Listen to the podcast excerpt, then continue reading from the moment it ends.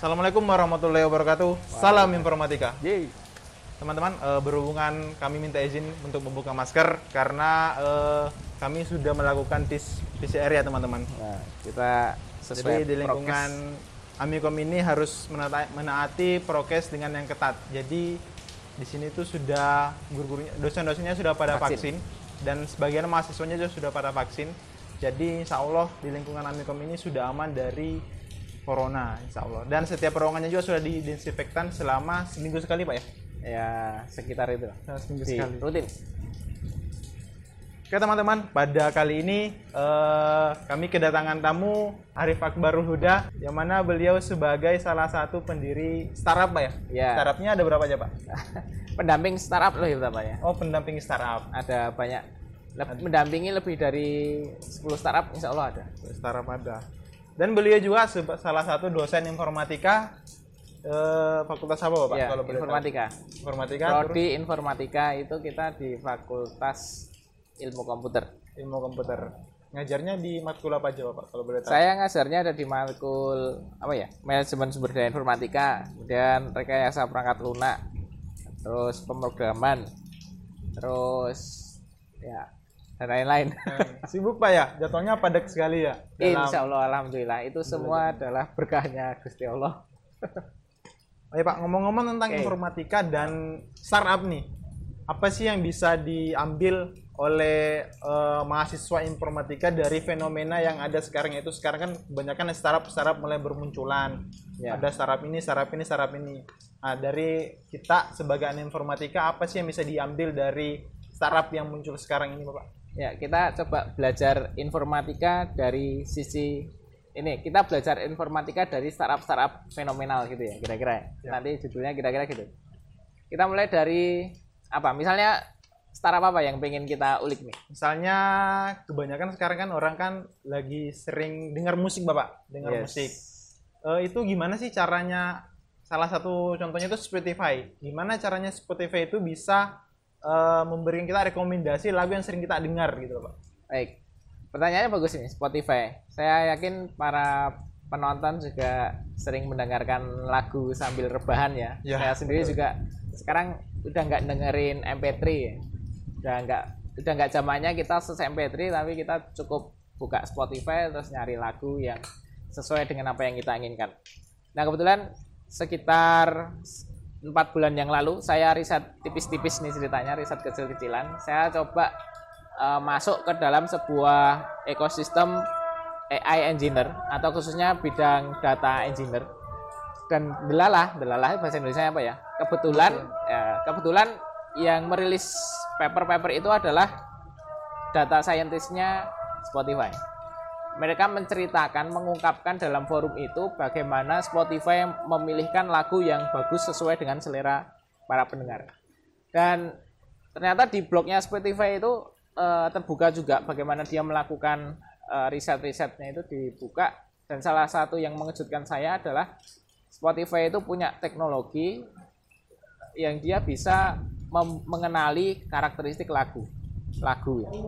Jadi lagu itu teman-teman tadi berhubungan ada iqomat e, sholat sekarang sholat asar. Jadi tadi kita cut sebentar, sekarang kita lanjut lagi. Jadi gimana Pak lanjutannya? Tadi sampai mana? Ke e, Spotify itu. Spotify ya, ya, ya, ya, ingat.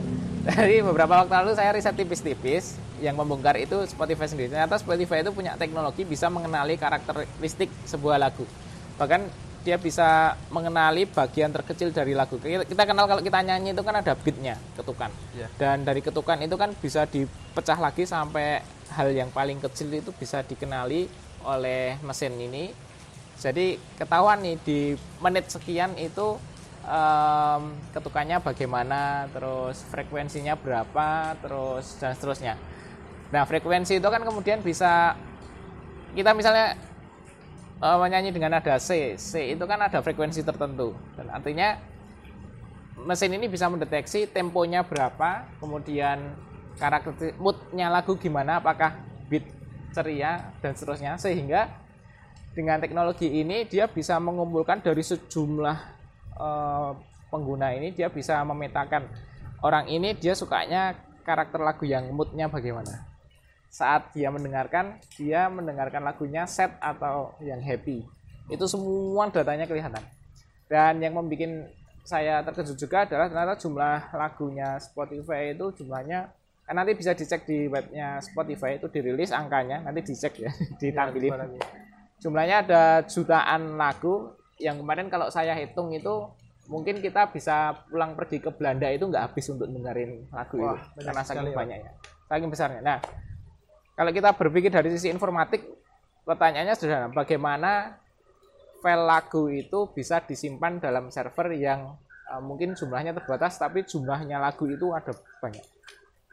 Nah, itu kan kita udah nggak ngomongin lagi, ini udah nggak bisa dihandle dengan database yang namanya MySQL. Mungkin teman-teman yeah. kalau di informatika atau di sarjana sarjana itu mungkin belajarnya MySQL.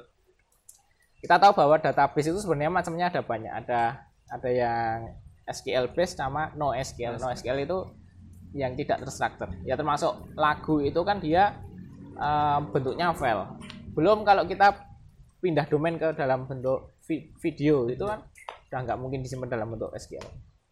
Nah, balik lagi ke sini tadi uh, Spotify. Karena dia bisa mengenali karakteristik usernya, sehingga dia bisa mengetahui ini user itu moodnya sedang bagaimana, sehingga dia bisa uh, merekomendasikan next song yang bagus buat dia apa, karena dia tadi kan bisa mengenali karakter lagu. Nah, begitu canggihnya sistem ini sehingga mereka sampai me, me, apa ya, memberikan nama teknologi ini sebagai personalized. Uh, kalau kita buka Spotify di halaman awal itu ada dashboard, ada halaman awal itu dia akan menyajikan uh, lagu-lagu yang di, dimungkinkan sesuai dengan selera kita. Ada lagu yang dimix oleh Spotify khusus buat kita, ada top list lima puluh klasmen terbaru dan seterusnya. Itu semua adalah cara-cara si Spotify untuk bisa memetakan kita itu sekarang posisinya, moodnya ada bagaimana, sekarang posisinya gimana, next track-nya itu mau direkomendasikan apa, itu semua ada mesin. Itu informatik banget. Jadi di balik Spotify itu ada banyak hal teknologi yang sebenarnya kita bisa pelajari. Jadi salah satu contohnya kayak database, Pak ya, yang mana umumnya itu kan MySQL, MySQL. Yeah. Tapi di Amikom ini kita dipelajari tentang database yang yeah, sangat luas, luas, yang mendata sampai berapa ribu database, jutaan, jutaan database, jutaan. Yang mana itu MySQL itu nggak nggak terlalu sanggup untuk di situ. Ya mungkin bukan nggak cocok ya untuk M S Q L. Ya nggak cocok, nggak terlalu cocok. Uh, terus ya. Ini ke, dari Spotify kita pindah ke sekarang yang lagi rame ada Shopee Food, Pak. Oh yang iya, food, food ya. Yang ada Gojek Food, Grab Food. Itu uh, dari segi informatika sendiri gimana sih cara uh, aplikasi itu bisa menemukan bahwa oh kalau aku pesan makan nanti drivernya ini apa drivernya mendekati dari Uh, apa namanya dari restorannya, gimana cara menentukan itu, Bang? Dari sisi informatika sendiri. Ya, kita lihat dari sisi teknologi. Saya agak masuk ke level teknis nih. Kalau teman-teman memiliki informasi latitude, longitude sebuah seseorang, kemudian teman-teman membandingkan dengan latitude longitude-nya kita, itu kita akan bisa menghitung jaraknya dengan dengan rumus tertentu, benar kan? Oh iya. Kalau kita ngomongin dari sisi programming, entah itu di Java, di Kotlin atau di P H P atau di apapun itu, semua punya satu fungsi atau mekanisme untuk menghitung jarak antar dua titik latitude longitude. Nah, masalahnya adalah kalau kita menggunakan fungsi itu, ya car- kira-kira caranya adalah menghitung uh, geometri putaran bumi itu, terus ada rumusnya, intinya gitu lah. Masalahnya adalah kalau usernya satu, jumlah drivernya itu ada sepuluh ribu, masa iya harus di looping sebanyak sepuluh ribu satu orang untuk mengukur jaraknya, yeah. terus dibandingin gitu. Berapa banyak waktu yang dihabiskan untuk melakukan kalkulasi hanya untuk menyelesaikan satu orang order gitu kan. Itu kan udah nggak mungkin. Maka di sini digunakanlah sebuah algoritma-algoritma tertentu yang dia itu um, tidak perlu memba- misalnya ada sepuluh ribu driver, tidak perlu seorang itu melakukan looping ke sepuluh ribu itu untuk mengambil siapa driver terdekat. Tidak perlu, karena dalam konteks geografi itu ada mekanisme penghitungan uh, posisi bumi itu berdasarkan square, berdasarkan berdasarkan kotak. Jadi ternyata kita itu, ini misalnya kita ada di sini, ini secara virtual itu kita berada dalam sebuah kotakan yang kotak. Itu diberi kode tertentu. Oh iya iya. Nah, kode itulah yang kemudian menjadi identifier. Jadi driver sepuluh ribu driver itu dia otomatis akan diklasifikasi um, driver yang berada dalam circle square ini, kotaan yang kita tempati tempat ini ada berapa, misalnya ketemu lima puluh, ya udah berarti cuma di looping sebanyak lima puluh itu dibandingin sebanyak lima puluh itu. Jadi um, jauh lebih menghemat, metode ini jauh lebih menghemat uh, waktu dan komputasi daripada tadi harus dibandingi ke semuanya. Jadi balik Pak ke masalah database, ke looping, codingan, ya, jadi semuanya berhubungan sama informatika, semuanya Pak, ya? Berhubungan dengan informatika toh. Jadi uh, teman-teman, peluang informatika itu untuk jadi orang sukses itu sangat besar. Sangat dekat sebenarnya. Sangat dekat ya? Iya. Selama kita menyadari hal tersebut. Tapi ya, banyak kan mahasiswa betul. Yang tidak menyadari, Pak. Oh, aku cuma belajar coding gini-gini aja, P H P gampang. Betul. Belajar saya, gampang. Saya sampai punya satu apa ya, semacam satu quote itu, sebenarnya anak informatika kita itu satu langkah lebih dekat untuk menguasai dunia. Satu sebenarnya langkah itu. Lebih dekat. Satu langkah lebih dekat untuk menguasai dunia. dunia. Karena dengan ilmu yang kita miliki, kita bisa create something yang bisa membuat impact besar. Iya Pak, karena sekarang kan berhubungan startup banyak, startup itu tidak jauh-jauh dari namanya aplikasi, yes. web, ujung-ujungnya ke anak informatika lagi. Yes. Teman-teman ya, banyak sekali yang bisa kita pelajari pada sore hari ini. Uh, dan saya, saya ini satu pertanyaan Pak, tentang Boleh. sekarang kan pembelajaran online, ya. Terus kan mahasiswa nggak diperbolehkan, nggak semua mahasiswa boleh masuk ke Amikom. Gimana sih caranya eh, anak-anak mahasiswa ini, seluruh Amikom ini bisa mengetahui informasi atau menanyakan hal-hal yang ingin ditanyakan yang tidak bisa secara langsung? Mungkin Oke. dari luar daerah atau ya nggak mau kesini karena takut corona, gimana ya. Pak cara penanganannya? Nah, pertanyaannya sekarang saya bawa masuk ke call centernya Amikom, yang nomor WhatsApp itu nanti ya, ya. bisa dicek, dicantumkan di sini ya.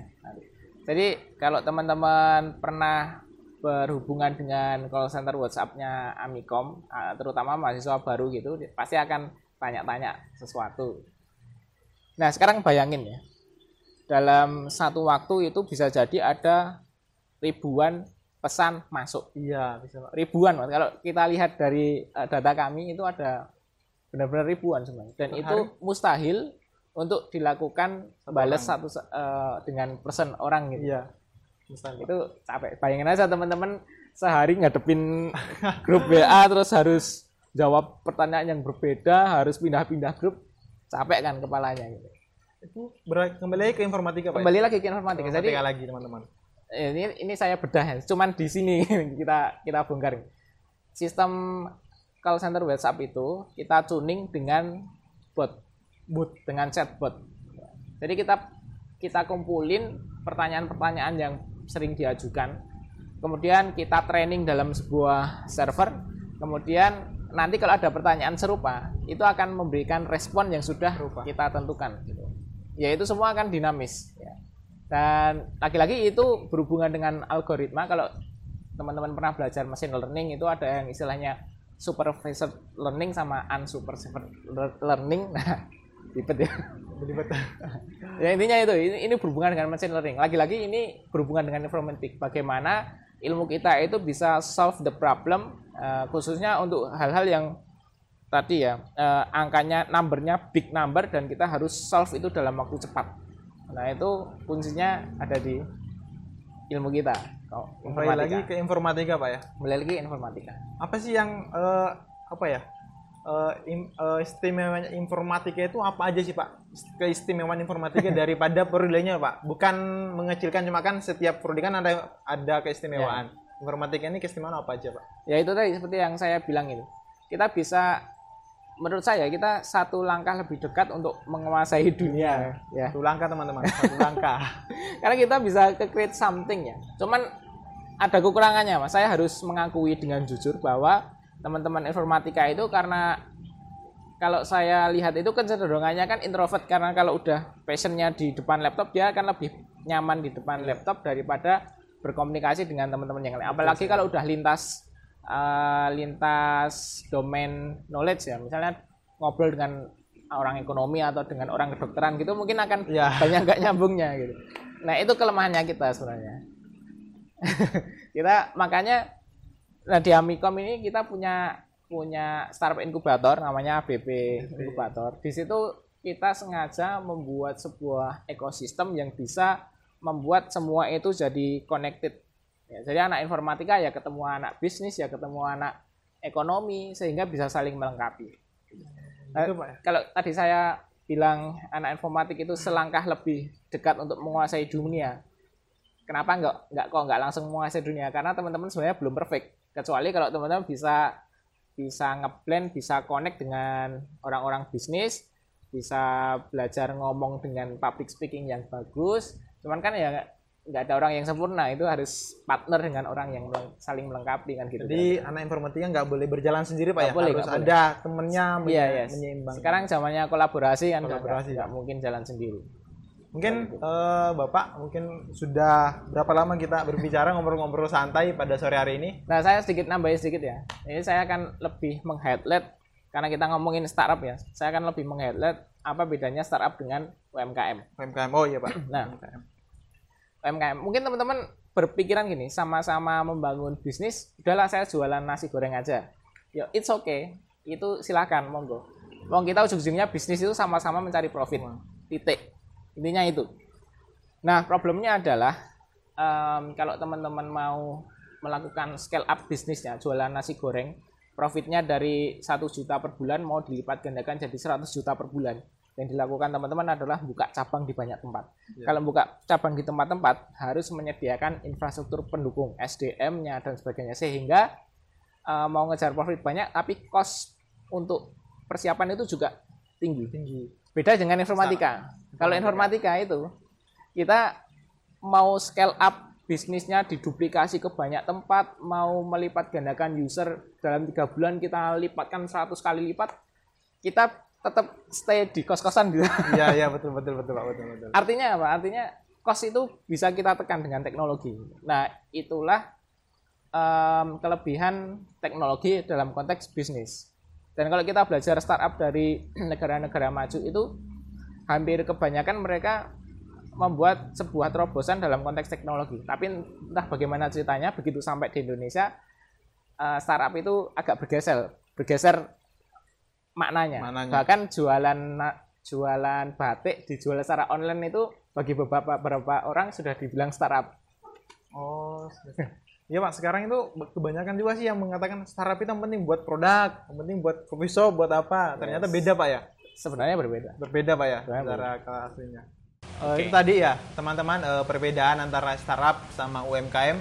Uh, teman-teman informatika semua, kalian jangan minder, jangan seling rebahan terus Pak ya. Iya. Nanti rebahannya setelah sukses. Yes. Kan kata Bapak tadi, walaupun kita rebahan, tapi aplikasi kita kemana-mana Pak ya. Iya dong. Nah, kalau sekarang kita rebahan, ntar kitanya uh, kedepannya kan susah. Tapi kalau sekarang mati-matian, ntar kedepannya bisa rebahan Pak ya, dapat Betul. mendapatkan uang. Uh, mungkin ada satu kata dua kata pesan buat anak-anak informatika yang sekarang belajar online atau anak-anak baru yang belum ke kampus nih. Ya sekarang itu gini, um, yang menjadi benteng terakhir masa depannya teman-teman itu adalah diri kalian masing-masing. Karena kita nggak bisa mengandalkan pergaulan. Gini, perbandingannya gini teman-teman. Kalau waktu sebelum pandemi teman-teman masih bisa kumpul itu sak males-malesnya teman-teman semua itu. Kalau kumpul dengan teman-teman yang rajin itu akan ke bawah gitu. Ke doktrin. Iya, akan ikut gitu. Iya. Meskipun dalam gerombolan ini kan kamu paling males sendiri, tapi kalau ngumpulnya benar, itu insya Allah akan terbawa. Tapi sekarang kan nggak ada ceritanya kumpul-kumpul. Maka satu-satunya kunci itu ya personality kalian masing-masing. Bagaimana kita harus bisa mengatur mindset dan driven our life untuk belajar secara mandiri dan continuous. Kira-kira itu sih pesan saya. Nah, teman-teman, karena sekarang serba online, apapun online, webinar banyak, Uh, sekarang banyak uh, pertemuan-pertemuan online, apapun itu online, gratis lagi Pak ya. Banyak yeah. bintang-bintang gratis tentang informatika. Kalau mau tahu lebih jelasnya bisa pantengin terus uh, Instagramnya informatika, at informatika. Uh, terus bisa juga kunjungi websitenya Amikom Pak ya. Kalau ada perkembangan informasi-informasi terbaru betul, mengenai kampus, mengenai fakultas apa, teman-teman bisa kunjunginya di w w w dot amikom dot a c dot i d Pak ya. Yang atau penting follow I G kita. Follow I G kita. Nanti akan informasi-informasi terupdate nanti akan kita sampaikan di situ. Mungkin sekian teman-teman untuk sore hari ini. uh, kiranya banyak kurang dan salahnya, uh, kami minta maaf yang sebesar-besarnya. Terima kasih juga buat Bapak Arif. Oke, biar ketemu ya. uh, pada sore hari ini waktunya. Kalau apa? Mau request materi bisa komen. Ya, bisa komen di bawah teman-teman kalau mau request minggu depan ya. Oke, okay, oh, selamat betul. Sampai jumpa teman-teman di pertemuan berikutnya. Salam informatika Pak ya. See you. Salam, salam informatika. Salam informatika. Ulang-ulangi. Oh, salam, salam informatika. informatika.